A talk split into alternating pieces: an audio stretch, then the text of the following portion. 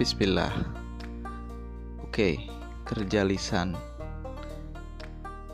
Di podcast ini gue akan banyak nge-share hal-hal yang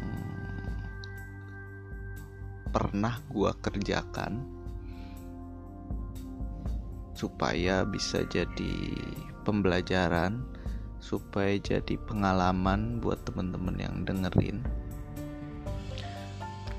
jadi kenapa kerja lisan? Ya melisankan yang dikerjakan.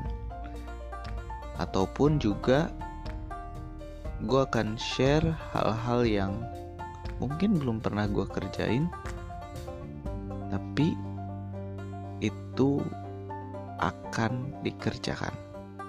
Enjoy.